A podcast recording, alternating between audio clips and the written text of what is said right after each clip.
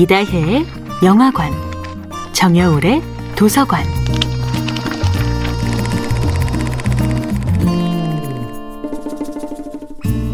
안녕하세요. 여러분과 아름답고 풍요로운 책 이야기를 나누고 있는 작가 정여울입니다. 이번 주에 함께하는 작품은 설혜심의 그랜드 투어입니다.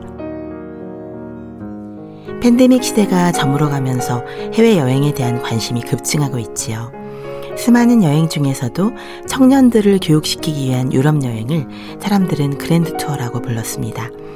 역사학자 설혜심의 Grand Tour는 현대 사회의 조기 유학이나 어학연수의 기원을 영국 엘리트층의 Grand Tour 열풍에서 찾습니다.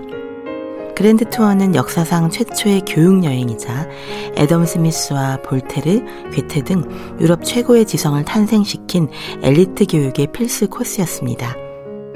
17세기 영국에서 시작되어 18세기 전 유럽에서 유행한 그랜드 투어는 유럽의 귀족 자제들이 외국어와 외교술, 세련된 매너와 고급 취향을 가르치기 위해 프랑스와 이탈리아 등을 여행한 최초의 교육 여행이었지요.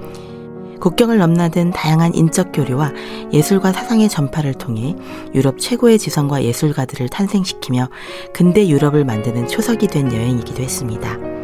오늘날 단체 관광이나 자유여행, 조기 해외 유학, 그리고 어학연수의 토대가 된 여행이기도 했지요. 당시 그랜드 투어의 스케줄은 오늘날 유럽 패키지 여행의 일정표와 거의 비슷합니다. 오늘날 사람들이 죽기 전에 꼭 해보고 싶은 일들을 적은 버킷리스트에서 자신도 모르게 본능적으로 가장 먼저 떠올리는 세계 일주를 향한 꿈. 바로 그것이 18세기 영국에서 본격적으로 시작된 그랜드 투어였습니다. 애덤 스미스는 국부론에서 당시 유행하는 젊은이들의 여행 문화에 대해 이렇게 이야기합니다.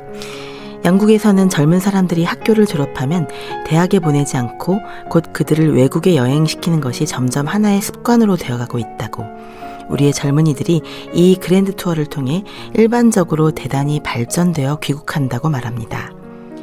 현대사회의 유학이나 해외여행의 시발점으로 알려진 그랜드 투어는 바로 영국의 유럽을 향한 막연한 동경에서 비롯된 것입니다. 오늘날의 세계화를 향한 열망이 그 당시에는 로마나 파리를 향한 동경에 집중되었습니다. 당시의 여행은 그야말로 살아있는 교육이 될 수도 있었지만 도박이나 성매매 등의 유혹에 빠질지도 모르는 위험한 도전이 될 수도 있었습니다. 낯선 땅에서 혼자 병에 걸려 죽을지도 모르는 위험 또한 감수해야 하는 것이 그랜드 투어였습니다. 정여울의 도서관이었습니다.